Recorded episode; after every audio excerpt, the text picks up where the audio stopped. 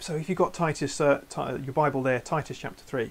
Now, one of the, the most important things about the, the Reformation was justification by faith alone. That's a, a phrase that you might have come across before.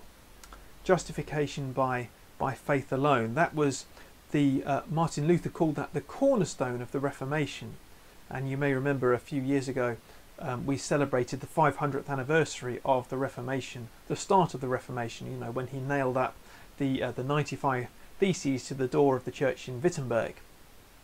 But why was that so important? It's really, um, you know, justification by faith alone is just saying it is by grace alone that we are saved. But why is that so important? You know, why do we have to, to cling to that? And why was it worth uh, starting the Reformation over? Now, why was it worth eventually having to split off from the Church of Rome over this issue? Know, was it worth it? Why is it so important? And that's what we're going to be uh, be looking at in this passage because I think Titus chapter 3 is actually some of the clearest teaching about grace in the New Testament. And um, I'm going to take this slightly differently to the way that I uh, normally do sermons.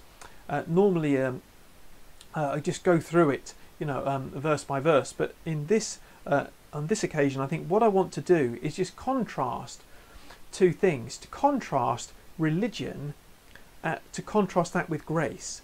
So we're going to look at what the passage says about the contrast between religion and grace. Uh, and this is um, uh, so we're going to pick pick apart the passage in that way. So, uh, so Paul he says talks about at one time. In this is verse three. We were foolish, disobedient, deceived, and enslaved by all kinds of passions and pleasures. So this is what he says about, about religion. We were enslaved.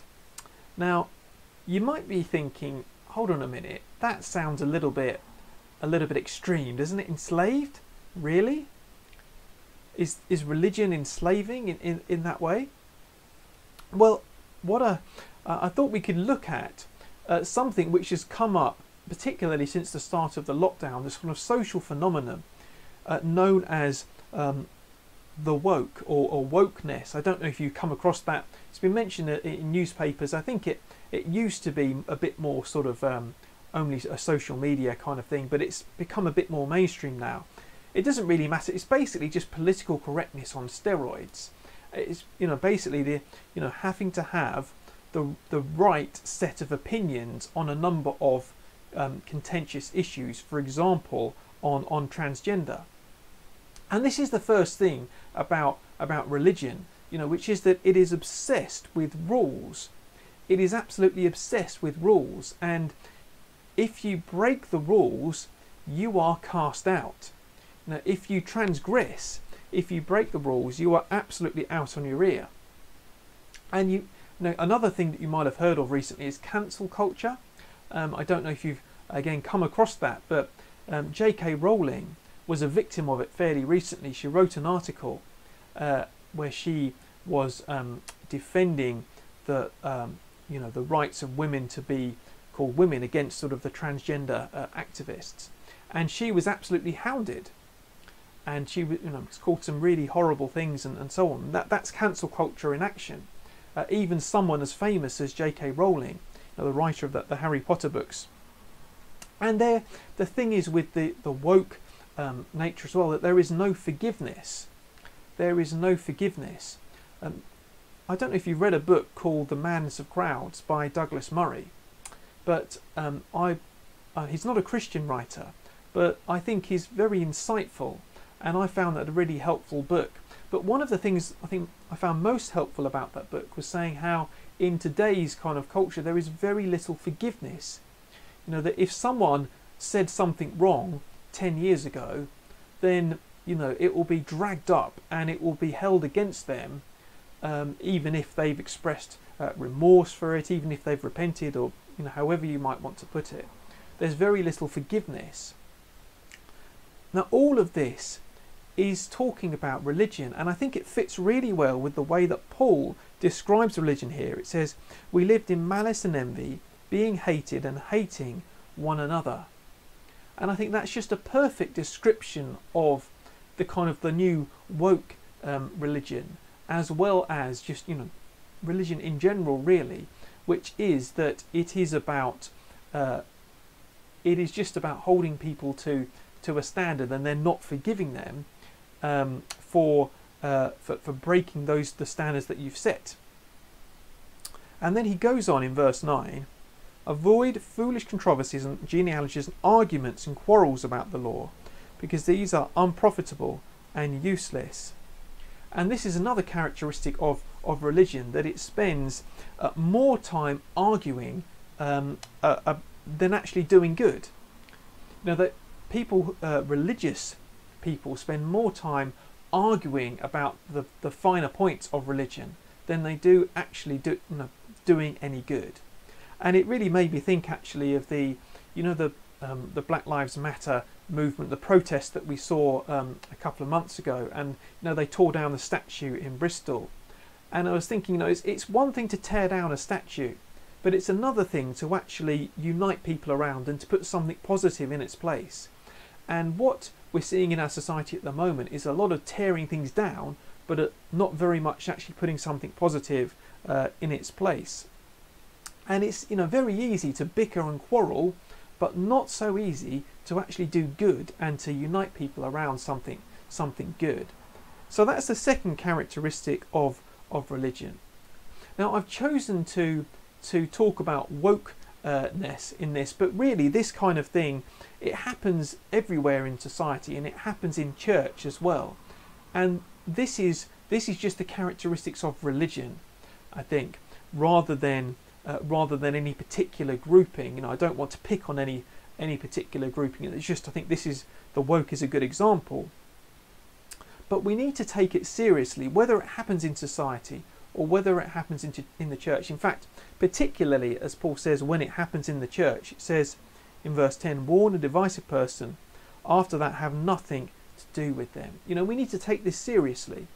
We need to take this kind of um, the way that religion infects the church particularly seriously because if we don't then it will actually lead us down down the wrong path lead us away from god so that's religion now um, some of you might be thinking but phil you know surely christianity is is a religion and um, this is where uh, paul i think is so clear in titus chapter 3 that actually it's uh, Christianity is all about grace.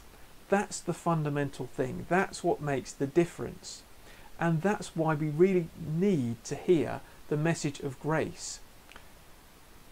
So Paul, he, he says, what does grace do? Let's, let's look at the characteristics of grace. Um, it talks in verses 1 and 2 about people being a subject to rulers and authorities, to be obedient, ready to do what is good, to slander no one, um, and uh, to be peaceable, considerate, always to be gentle towards everyone. All of these things. I was reading one um, uh, one commentary about this, which was saying that these things, the submission, the gentleness, kindness with words, these are under underrated aspects of, of grace.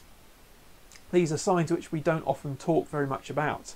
Uh, but I was really struck how this is the opposite of the religion that Paul is, is criticizing. It's the very opposite, isn't it? You know, it's not kind of, it's being gentle with people, being kind, rather than being hard and unforgiving uh, with them. Now, how do we do we get like that? And that's the, the million dollar question. And the answer is grace. And the, the engine room, if you like, of this change is in verses 4 to 7. In verses 4 to 7. Let's just quickly run through this. And Paul says, uh, When the kindness and love of God our Saviour appeared, he saved us not because of righteous things we had done. So that's the first fundamental thing about grace that grace saves us not because we deserve it, not because of all the righteous things that we've done. You know, we can't go up to God and say, "Oh, here you are, God. You know, here's a here's my checkbook. I'll pay you a check out of all of the good things that I've done, and I deserve to be saved because of all of these good things, and I'm such a good person, therefore you should save me. You know, that's not how it works. God saves us not because of the righteous things that we've done. Now, unlike religion, you know, we're thinking about the woke and how they're obsessed with rules. And the reason that they're, they're obsessed with rules is because they think they all keep them. You know, they think they're good people. They think that they, they've got, you know, a, that checkbook with all of the good things that they've done and they can give that and say, here we go, I'm a good person. But no, grace says, no, we're not saved because of the good things we've done, but because of God's mercy. It says, because of his mercy is the reason that we are saved. It's only God's mercy and love that saves us. Not. Ah. I apologise if you saw a break there. It said that it disconnected and then it told me that it reconnected. So there we go. I hope that you're still on. Um, it looks like I'm still connected. Right. Anyway, where were we? Uh, it's only God's mercy and love. We are we are unworthy servants. That's the thing. That we are, um, you know, we we don't deserve God's forgiveness. We don't deserve anything from Him apart from His judgment. You know, we are unworthy servants to receive uh, even His His blessings. And it's through uh, through the washing of uh, of rebirth and renewal by the Holy Spirit. Uh, this is in verse five through the Holy Spirit. It's through, not through our own efforts even, but through the power of the Holy Spirit. It's not that we try really hard and work ourselves up to earning and to doing those good things. It's through the power of the Holy Spirit uh, working in us. And it says, so that having been justified by his grace, so we've been made right with God only by his grace, not because of our good deeds, uh, then we might become heirs having the hope of eternal life. So it's, it's our, our status changes by God's grace. Our status changes by God's grace. So we, we, we go from being, um, you know, poor, miserable sinners to being children of God, not because of our, our earning, not because we've made ourselves righteous, but only because of God's mercy and His grace. That's the thing with grace. It's it's so important to grasp. And um, it's like our status changes. You know, I sometimes talk about marriage, and if you've heard me um, preach about this before, you know, I think marriage is quite a good example, and it's an example that the Bible sometimes uses, which is, you know, when you when you get married, on the day that you're married, you become a husband or a wife. When you say "I will," you become a husband or a wife but uh, you have to learn to to in, you know, inhabit being a husband or a wife. You know, you don't instantly suddenly change into being you know learning all about how to how to be a husband, how to be a wife, or, or whatever. That that takes time to learn, doesn't it? And it's a bit like that with coming to coming to Christ. You know, for salvation. That you know, on the day that we believe, we come and receive God's grace. Our status changes but it still takes time for, for that change to work its way through in our lives. It's not that the change needs to happen first and then we're worthy to receive God's grace, but we receive the grace of God first and then that changes us. That, that change works out in our lives. And it's really, uh, really important to get that, you know, um, to get that, that in the right order. Um, because if, if you start saying we, uh, we behave rightly first before receiving God's grace, we end up with religion. Grace is different. Grace puts grace first, and our obedience comes afterwards. Our obedience is, you know, flows out of receiving God's grace. That's why grace is so important, because it is the key thing which makes Christianity different to any other religion, whether a, a kind of a, a secular religion like the, the woke religion I was talking about, or like you know other kinds of, of religion. Um, so let's draw a few conclusions as we as we come to the end here. Uh, what the the word which we sometimes call um, this kind of um, religion is works righteousness. that is, you know, thinking that we are righteous because of our own good works. And um, sometimes it's also called Pharisaism because that's what the Pharisees were. You know, they thought that they were right with God, not because of um, you know God's grace, but because of their good, what they thought of as their good deeds. And Jesus was very critical of the Pharisees. And the problem with works righteousness is that it leads to pride. Now, if we think that we're right with God because of how how good our our deeds are, then we'll think, oh well, isn't that good? I've managed to earn I managed to earn it. Aren't I a good person? That's you know, good old me. And it leads to pride. And it leads to division and hatred. Because we look at other people and we say, oh, they have, they need to pull their socks up a bit. They should try a bit harder, shouldn't they? Because, you know, they, well, they are not trying as hard as me. And I've managed to do it. You know, I'm a good person because of my own good efforts. Why can't they, you know, the only reason they're not a good person is they haven't put the effort in. And so, you know, religion, works righteousness, leads to pride and it leads to division and hatred. Grace, on the other hand, leads to humility. Grace leads to humility. We are humble before God, knowing that we haven't done anything to earn His mercy, knowing that we're saved only because of His mercy. It, it gives us humility and it leads to, to peace and to kindness and to harmony. Because we know that at the end of the day, when we look at other people, however wrong they may be, we can say, you know, there, but by the grace of God go I. And we know that uh, at the end of the day, you know, we are unworthy as well. And that's the difference between us.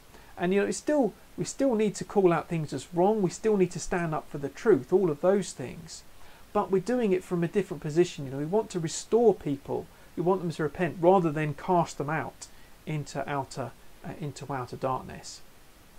And so that's the difference between uh, religion and grace. So, just some questions to finish with. Do we know God's grace ourselves? Have you understood God's grace to you as a sinner, as someone who does not deserve God's mercy? but as someone who uh, who has received the mercy and the kindness and the grace, the forgiveness of God, even though you don't deserve it. Do you know the uh, the depth of your own sin and the the forgiving depths of God, of His grace? If you don't know that, or even if you do know that, I would say let's let's continue to, to pray that God would reveal that to us that we might grow in the knowledge of His grace. And I think this is the big thing in the Christian life, is really grasping grace, really understanding how sinful we are and how, how gracious God is. That's in the heart of the Christian life. And that's why it, it's so important. So let's pray and ask God to help us, whether we're grasping that for the first time or for the hundredth time, we can always understand more of God's grace other thing, just to finally, let's just pray for the church to hold on to grace, because I think you know, it's not something which is a given. And sadly, we've seen many times in history, as at the time of the Reformation, when the church, the Roman Catholic Church at this time, did not hold on to the grace of God. And sadly, I think there are churches today who do not hold on to God's grace. So let's pray for, for ourselves as a church and for the church uh, across our land and across the world to hold on uh, to God's grace. And let's pray for society to grasp the grace of God. I think we're living in a very religious uh, society at the moment in that respect, uh, like I said, where there is not very much forgiveness and there's not very much grace. So let's pray for society to really grasp uh, the grace of God. Let's close by, by praying for those things and asking God uh, to help us. We pray, Heavenly Father, that you would help us to grasp more of the depths of your love and your grace. We pray that you would help us to know the riches of your love expressed in Jesus Christ, and for that to really change us. However much we understand of it now, we just ask for more, that you would help us to grasp more of your kindness and grace. We pray, Lord, that you would keep your church, uh, our church here in Great Clacton, our church across our country and across our, our world, Lord, that your church would hold on to grace. And we pray that our society would be able, many people would grasp that message of grace, and that would really uh, change the face of our, our world, Lord, our society. That people may be uh, kind and gentle and peaceable towards one another because of your grace. We ask all these things in Jesus' name. Amen.